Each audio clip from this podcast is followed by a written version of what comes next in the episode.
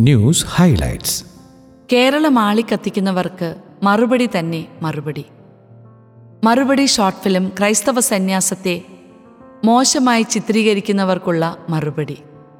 കേരളം ആളിക്കത്തുമെന്ന് പറഞ്ഞ് കന്യാസ്ത്രീകളുടെ വേഷത്തിൽ lesbian shoot നടത്തി സമൂഹ മാധ്യമങ്ങളിൽ പോസ്റ്റ് ചെയ്തവർക്കുള്ള മറുപടിയാണ് M S M I media കുളത്തുവയിലിറക്കിയ മറുപടി എന്ന ഷോർട്ട് ഫിലിം. ആവിഷ്കാര സ്വാതന്ത്ര്യത്തിന്റെ പേരിൽ പേക്കൂത്ത് കളിക്കുന്നവർക്ക് ഉചിതമായ മറുപടി നൽകാൻ ഈ ഫിലിമിന് കഴിഞ്ഞു. ഇത്തരം സംരംഭങ്ങൾ കൂടുതലായി വരേണ്ടത് സമർപ്പിത വെളിയുടെ പ്രാധാന്യത്തിന് സഹായകരമാണ്. മെൻസ് റോസറി നമുക്കും സ്വീകരിക്കാം.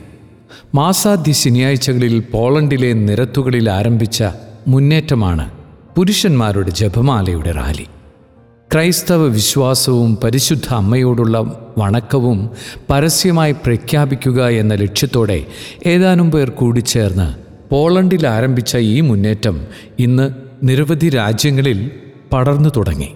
പരിശുദ്ധ കന്യകയുടെ വിമല ഹൃദയത്തിന് എതിരായി ചെയ്ത നിന്ദനങ്ങൾക്കും അവഹേളനങ്ങൾക്കും പരിഹാരമായി അഞ്ച് മാസാദ്യ ശനിയാഴ്ചകളിൽ മാതാവിന്റെ മാധ്യസ്ഥം തേടണമെന്ന ഫാത്തിമ ദർശനത്തിലെ നിർദ്ദേശപ്രകാരമാണ് ഇത്തരമൊരു ജപമാല റാലി സംഘടിപ്പിക്കാൻ പ്രചോദനമായത്. അമേരിക്ക ഓസ്ട്രേലിയ അയർലൻഡ് ഇംഗ്ലണ്ട് തുടങ്ങിയ രാജ്യങ്ങളിൽ ഇത് ആരംഭിച്ചു കഴിഞ്ഞു. വളരുന്ന അസമത്വം. ലോകത്തിൽ ഏറ്റവും കൂടുതൽ അസമത്വം നിലനിൽക്കുന്ന ഒരു രാജ്യമായി ഇന്ത്യ മാറി. കഴിഞ്ഞ പത്തു വർഷങ്ങൾക്കുള്ളിലാണ് ഈ അസമത്വം വർദ്ധിച്ചത്. രാജ്യത്തിന്റെ മൊത്ത വരുമാനം നാൽപ്പത് ലക്ഷം കോടിയാണെങ്കിൽ ഇന്ത്യയിലെ അതിസമ്പന്നരുടെ വരുമാനം അൻപത്തിമൂന്ന് ലക്ഷമായി വളർന്നു.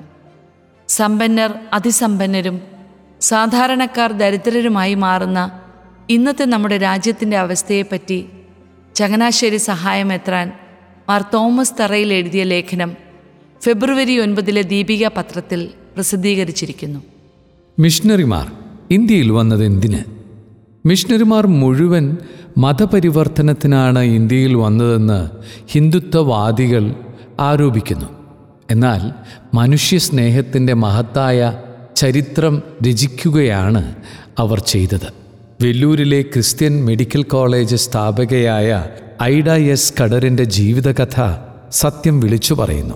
ആക്ട് ഫോർ ക്രൈസ്റ്റ് എന്ന യൂട്യൂബ് ചാനൽ ഇതിനെപ്പറ്റി ഇറക്കിയ വീഡിയോ ഏറെ ഉപകാരപ്രദമാണ്.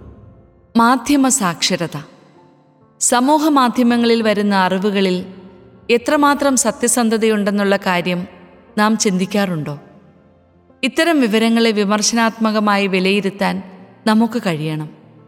സത്യമായ ചില കാര്യങ്ങളെ തമസ്കരിക്കുകയും യാഥാർത്ഥ്യം തൊട്ടുതീണ്ടാത്ത ചില വിഷയങ്ങളെ പല കോണുകളിൽ അവതരിപ്പിച്ച് അതിനനുകൂലമായ പൊതുബോധം സൃഷ്ടിച്ചെടുക്കാൻ മാധ്യമങ്ങൾ കാണിക്കുന്ന അനഭിലക്ഷണീയമായ പ്രവണതകളെ തിരിച്ചറിയാൻ നമുക്ക് പറ്റുന്നുണ്ടോ?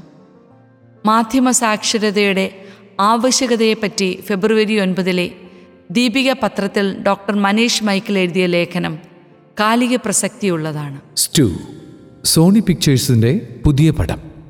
ബോക്സിംഗ് വിട്ട് പൗരോഹിത്യം സ്വീകരിച്ച ഫാദർ സ്റ്റുവർട്ട് ലോങ് എന്ന കത്തോലിക്ക വൈദികന്റെ ജീവിതകഥ പറയുന്ന സ്റ്റു എന്ന ആത്മീയ സിനിമ ഏപ്രിൽ പതിനഞ്ച് ദുഃഖ വെള്ളിയാഴ്ച തിയേറ്ററുകളിൽ പ്രദർശനത്തിനെത്തുന്നതാണ്. ആയിരത്തി തൊള്ളായിരത്തി എൺപത്തി അഞ്ചിൽ ഗോൾഡൻ ഗ്ലൗസ് ഹെവി വെയ്റ്റ് പട്ടം കരസ്ഥമാക്കിയ ആളായിരുന്നു സ്റ്റുവർട്ട്. ആയിരത്തി തൊള്ളായിരത്തി തൊണ്ണൂറ്റിയെട്ടിൽ സംഭവിച്ച ഒരപകടം അദ്ദേഹത്തിന്റെ ജീവിതം മാറ്റിമറിച്ചു. പ്രത്യേകമായ ആത്മീയ അനുഭവങ്ങളിലൂടെ കടന്നുപോയ അദ്ദേഹം രണ്ടായിരത്തി ഏഴിൽ വൈദിക പട്ടം സ്വീകരിച്ചു. രണ്ടായിരത്തി പതിനാലിൽ അമ്പതാമത്തെ വയസ്സിൽ മൃതിയടഞ്ഞു.